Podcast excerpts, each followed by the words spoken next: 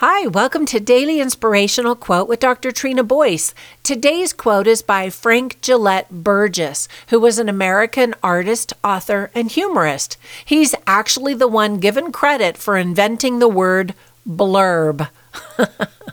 he stated, quote, Our bodies are apt to be our autobiographies, end quote. Isn't that an interesting quote? I've actually thought about that a lot in my life.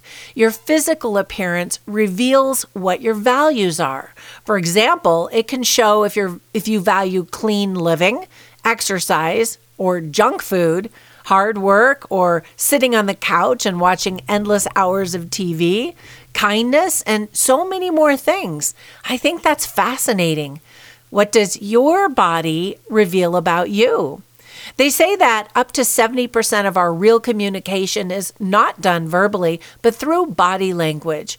Even William Shakespeare had something to say about that idea. He wrote, There's language in her eye, her cheek, her lip.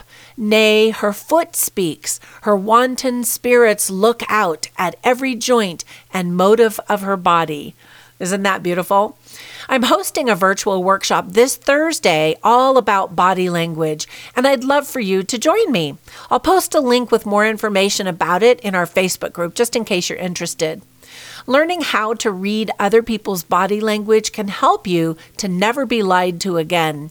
Knowing how to use nonverbal communication can actually help you send subtle messages in your business conversations so you can convey trustworthiness, confidence, and even intelligence. Experienced trial attorneys read body language when they're trying to pick the right kind of jury in their trials. I think that's so interesting. Once again, Frank Gelett Burgess stated, Our bodies are apt to be our autobiographies. Now, be safe, healthy, and kind out there and make it a great day.